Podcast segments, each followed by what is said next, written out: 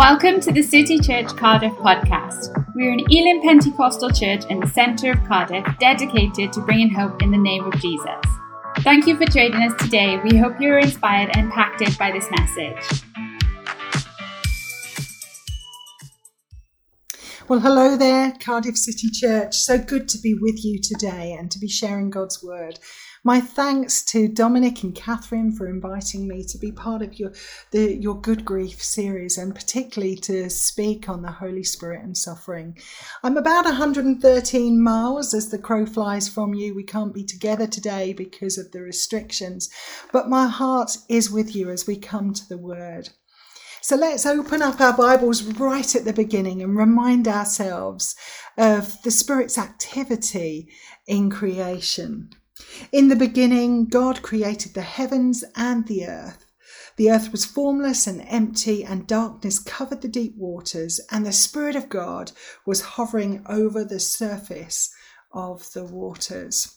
Well, that reminds us that um, we as Pentecostals believe that the Spirit is present and active. We believe that the Spirit is passionate about people and powerful to bring transformation. So, as we come to the word this morning, um, I believe God really wants us to, to remember and to apprehend um, that truth that the Spirit of God is present and here, whether we're watching online today or actually in church. The Spirit of God is with us and is with us always. You know, um, as I think of suffering and the Holy Spirit, I'm reminded of a season in our church, and in particular, a day, a Christmas day, when I was leading our church in our Christmas service. You know, we did all the normal things that day. You know, we sang Christmas carols, we had readings, we prayed.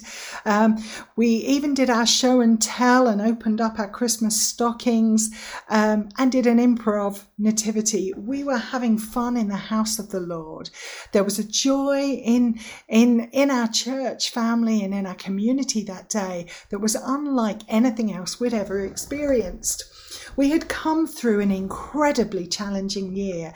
Early in the year, one of our, our ministers in training, um, his son was paralysed from the neck down. He was in ITU for 40, 40 days. He was far from home. He was actually in a Welsh city hospital. And um, I was with him when the consultant came by his bed and to tell him that um, all they could do for him was to intubate him. And uh, that consultant was very honest, as he had to be, and said, You know, I cannot guarantee that you will live. And if you live, I think it very unlikely that you will walk again. Well, that was devastating news, but that young person. Um, responded by praying and committing himself to the Lord. And in that moment, the Spirit of the Lord came and um, I was able to declare with the Spirit's authority that he would live and he would walk again. Well, two months later, he walked into our church carrying a bouquet of flowers for his mum on Mothering Day. That Mothering Sunday, that should have been an amazing Sunday for us, and actually it was. But sadly, on the Friday night, we, we received devastating news. Um, someone of a similar age, one of our young women who had been part of, of his youth group as well, she died.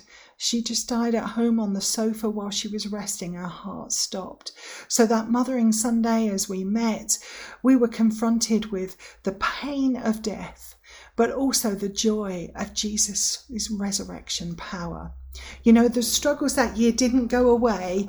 Um, there were challenging diagnoses for some of our church, and then our own son ended up in the high dependency unit um, in the hospital in which I'd been a chaplain and um, his organs were failing after a severe asthma attack and subsequent treatment. And and we were at his bedside desperate to see him recover and come through. Well praise god the spirit of the lord came and told me that i wasn't to wrestle and wrangle in prayer but i was to rest in the lord and just trust that all would be well and uh, that was probably one of the hardest things, battles we've had to face spiritually as a couple and as a family. But as we obeyed the Lord, we saw his faithfulness, and our son survived and went on to thrive.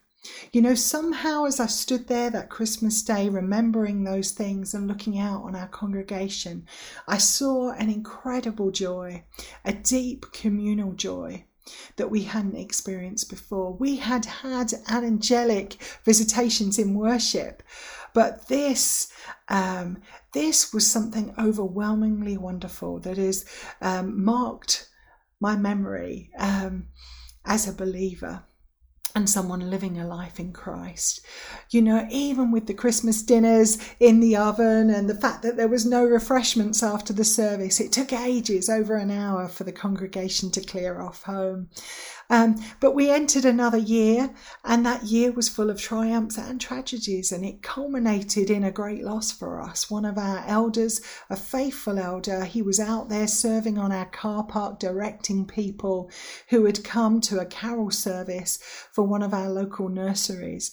There were 60 toddlers on our stage around me, and about 200 crammed in in a way that we can't um, repeat in this season. And um, as he served in that car park, he collapsed and he died. You know, we as a congregation lived the inescapable truth that whilst we worship the Lord, the God of miracles, we do so in the midst of a, a broken world that's marred with suffering and death, where there's no guarantee that God will always manifest his presence and power in the ways that we think he should. We learned so much in that season about crying out to God and knowing that he was present and that if we could perceive and receive him, he would enable us to press through. For our God um, is a God who is faithful. He never abandons us or forsakes us. He is here. And in God we live, move, and have our being, as we're told in Acts 17, verse 28. The truth is that none of us can escape the experiences of loss and grief. You know, as we meet and gather today, we may be thinking about loved ones we've lost, but the truth is, we grieve in so many different ways. Um, we grieve when divorce and happens and relationships break down and there are separations. We we grieve when we feel abandoned, perhaps by parents or by partners or friends. We grieve um, when we become estranged for whatever reason from people we've loved. We grieve when we're made redundant from jobs that we enjoy. There's so many ways that the human heart can grieve. And for each one of us, of course, we're uniquely made and and our reactions and our responses and our recovery reflect who we are and who God's made us to be. The truth is that Holy Spirit knows the story of our lives and loves us. You know, when the Spirit of God comes to help and comfort us in our grief, um, he comes in a very personal and intimate way. He comes in a way that we will recognize him, in a way that will bless us and bless those around us. You know, the Holy Spirit's response to us in our times of need, in our times of grief, is to unveil Jesus' great love for us. You know, we worship a God who knows the pain of suffering and death because his son experienced it on the cross. It's often in our suffering, and I know from my own experiences of grief, that we are led back to the cross and we find a deep resonance between our own suffering and Christ's suffering. If we reflect on the cross and the events that led up to it, we know that Jesus um, tried to tell his disciples what was going to happen. And of course, they resisted. Peter resisted that knowledge. And, and we too would recognize that in ourselves when we're given bad news. Um, particularly if it's news about a loved one's health, we want to resist that. There's a sense of denial in our hearts. This can't be true. And in the same way, we see in Jesus' life, we see that Jesus, as he contemplates the cross, says to the Father, Well, is there any other way? Well, we know ourselves with family and friends who are perhaps suffering from long term conditions. And they too are asking, Is there any other way? Can I be healed, Lord? Can I be healed in this life, Lord? Or am I going to be healed as I meet you in eternity? You know, we, we think about the cross and the shock and the disbelief of the disciples as those events start to unfold, the panic. Um, in the disciples as they're in the Garden of Gethsemane and the soldiers come. We think of the the fact that present at the cross was John and, and the women, but there were disciples who stayed at a distance or stayed completely away. We think about the fact that that it was Joseph of Arimathea who came and, and got a tomb for Jesus to make sure that he had a dignified burial. We think of Mary um, and the women with the spices on the Sunday morning going to the cross, and we're reminded that, you know, sometimes we're called to be present as our loved ones leave this life. Sometimes we're called to deal with the practicalities, and sometimes we're not. Sometimes that's for somebody else to do. We're to stay back and keep a distance. Our roles vary. And our experiences of people's deaths, our experiences of grief differ. You know, but at the cross, with all the disciples, all of the followers, we recognize that they all had a difficulty comprehending and recognizing what was happening, what was unfolding as Jesus died on the cross for us. You know, as they saw that, as they witnessed it or held themselves at a distance, they didn't comprehend that Jesus was dying, um, that the power of sin and death would be broken in our lives and in their lives. You know, we think of Mary at the tomb. There she was, seeing the, the resurrected Christ on that Sunday morning, but un- unable to comprehend that this was Jesus. You know, the truth is when we go through grief, that actually our theology and understanding of God can change. It can expand. Our understanding of His depth of love for each one of us can grow. We see that with the disciples as Jesus um, teaches them about the Old Testament prophecies and about why He had to die and rise again. We see that their theology changes. But the cross is a, a sign to us that God's love for us is passionate, it's radical. The lengths that His Son and Spirit will go to to save the many, to save you, to save me, is incredible. And um, it doesn't stop there, does it? Because, you know, before Jesus died on the cross, he made a promise. He made a promise that he would send a helper. In John 14 18, it says, If I go, you will not be alone. I will not leave you alone. I will not leave you as orphans. I will come to you. In John 16, verses 5 to 7, it's to your advantage that I go. If I go, I will send him, the helper, to you. You know, the truth is that we're, we're not living in the age of promise, we're living in the age of fulfillment. The Spirit has come. The Spirit has come. And as Pentecostals, we believe the Spirit is here, the Spirit is present. The Spirit is passionate about people, and the Spirit is powerful to transform our lives. And the Spirit comes in numerous ways. You know, for the disciples at Pentecost, there was the wind of the Spirit, the fire, and then the gift of tongues. You know, for us in our grief, the Spirit can come in so many different ways. Recently, I've been speaking to a, a friend who's experienced a devastating loss during the pandemic. Her husband has died. It's tragic, tragic death, and and she describes her pain as as as beyond anything, any pain that she's ever experienced in her life. But she also ex, um, expresses how the spirit has been present in a way she's never experienced in her life. Also. You know, I asked her what lessons she could share with us, and she she said, you know, it's about focus. You know, in those early days when we lose someone we love, our focus is on the one we've lo- lost and loved. The focus is on all the things that we thought we were going to do with them that are now lost to us. But she said, there's a point, there's a time when you have to shift your focus. And as you shift your gaze and you start to look on God, you start to be grateful for all of the things that you've had, the happy marriage that you've shared, all of the experiences you've had together. This reminds us of the verse um, from 2 Corinthians chapter 4, verses 16 to 18, where it says, That is why we never give up. Though our bodies are dying, our spirits are being renewed every day. For our present troubles are small and won't last very long, yet they produce in us, for us, a glory that vastly outweighs them and will last forever. So we don't look on the troubles we can see now. We fix our gaze on the things that cannot be seen, for the things we see now will soon be gone, but the things we cannot see will last forever.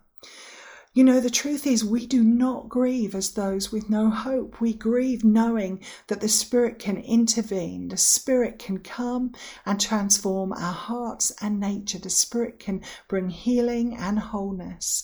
In our struggles to, bring, to accept what's happened, in our struggles um, to deal with the shock and the denial we're feeling, or the regret and the guilt, the loneliness, the insecurities, the emptiness that we might be feeling, or that desire to cling on on to our loved one and not let them go if they're near death, um, or to cling to their memories, their possessions, and things. You know, the truth is the Spirit of God can come and help us with all of those feelings, all of those emotions. And the Spirit of God can come and help us with the practicalities too, the funeral arrangements, the the what to do with the possessions, and all of those practicalities. The Spirit of God wants to help us in our time of need. The Spirit of God is passionately about helping you press through. You know, for those who refuse to grieve or for those who don't know how to, the danger is that they will find themselves damaged and they will damage those around them. I think of someone who came into my life about 10 years ago, a precious woman of God now, but at the time, bless her, she had experienced 10 years of grief. And um, she was overwhelmed and she was coping through self harm and suicide attempts. Well, praise God, Jesus um, came into her life. A friend brought her to church. We met for several years on a regular basis, and she came to know the Lord, came to our church, was baptized in the Spirit, and has healed over the years and been set free from the power of grief and death in her life. You know, we do not as Christians grieve as those without hope. We grieve knowing that the Holy Spirit is present and passionate about us and powerful enough to bring healing and wholeness into our lives. You know, right now we hear dreadful stories. I know at home we've talked about what happens if if one of us gets ill, if we can't be with one another in that suffering, if we can't be with one another in death. But we can't let those anxieties and those fears overwhelm us. We must remember that if we find ourselves in a traumatic situation like that, that actually the, the Spirit will be present in that moment to all of us, whether we're the one who's sick or whether we're the ones at home praying, the Spirit of God will be present to bring us peace and to break through powerfully in that situation. You know, I have been a hospital chaplain, I've been a pastor for many years, and I've been with many people in traumatic situations. And I've seen a lot of suffering and a lot of loss. But what I can say to you today is I've always seen the Holy Spirit at work in those situations. I cannot think of a situation where the Spirit was absent and unpresent. The Spirit is present. We live in the age of the fulfillment of Jesus' promises. His Spirit has been poured out and is present to believers and living in us, empowering us for the different seasons of our lives. So ours is to ask Jesus, open my eyes, open my ears, let me sense your presence, let me know what you're doing in this time in me and in others. Let me collaborate with you, Jesus, to bring wholeness, um, to bring healing, and to redeem this situation. I encourage you to be open hearted. You know, we need to be open hearted and let the Spirit act as, as the Spirit wants to act. We mustn't limit the Spirit and say the Spirit only does things this way or that way. We must be open, you know, and the Spirit will use all manner of things to bring healing in our lives. I think of the time when I had a missed miscarriage after many years of trying for a second child. Um, we got pregnant, and for a while all was well, but midway through, midway through, it was determined that the baby's heart had stopped and had died, and I was carrying death, and I had to go to hospital and deliver that baby. And in the, the months after, obviously, I was in extreme pain, but I went out one day with a friend for a walk thinking it would help. And on that walk, I rather was rather hit with a holy jolt as she said to me about, well, was I trying for another child? A question I wasn't ready for. Was I using contraception? Um, another question I wasn't ready for. And uh, in that moment, I didn't know whether to be offended or just to burst out crying. I didn't know how to respond. But actually, God chose the response for me because in that moment, it was like an angel came, took hold of God's staff, and just gave her a quick flick um, with that staff and she fell over on the floor. She fell flat on her face, and as she got up, she was covered from the top of her head to the soles of her feet in Cheshire mud. Well, of course, what could I do but laugh? And so sometimes I just share that to say to you, sometimes God uses the unexpected things to help us, to, to, to challenge us in situations, to make us move forward in our grief. But He never leaves us alone and He never deserts us. You know, the truth is that as Pentecostals and, and believers everywhere, we live, move, and have our being in in Christ, in the Holy Spirit, in God the Father. You know, we live, move, suffer, and mourn and have our being in God. So we need to remember that He is present, He is here, He is with us, and He is passionate about us. He passionately loves each one of us, so passionate that um, He was willing to, the Son of God was willing to die on the cross for each one of us to defeat the power of death and to release into our lives the promise of eternity. We do not grieve as those without hope. We hope for a better future in this life, but also in eternity. We have a promise of, of, of life in eternity in a place with no pain, no suffering, no, no tears, no death, but joy everlasting. We look forward to that day. And whatever is going on for us right now, we must press on. And to do that, you must remember in faith that the Spirit is here already. Just perceive, ask, perceive what the Spirit is doing today and receive empowerment by the Holy Spirit and press on in faith. You know, we will come through this pandemic, and I believe as we press into the Lord, as we we live in the truth that the Spirit is here with us, helping us day by day, hour by hour, minute by minute, second by second, that actually we will come out of this pandemic with a resilience and a strength in the body of Christ that will be powerful for the next season.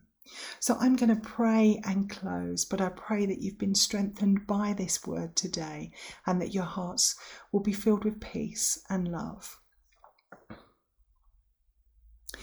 Father God, I thank you that your word promises, even when it's difficult for us to hear it, that you are the God who causes everything to work together for the good of those who love you, Father, and accord according to your purposes. We come to you as the source of our hope and ask that you would fill our hearts with joy and peace because we put our trust in you today. We ask that you would help us to overflow with confident hope through the power of the Holy Spirit.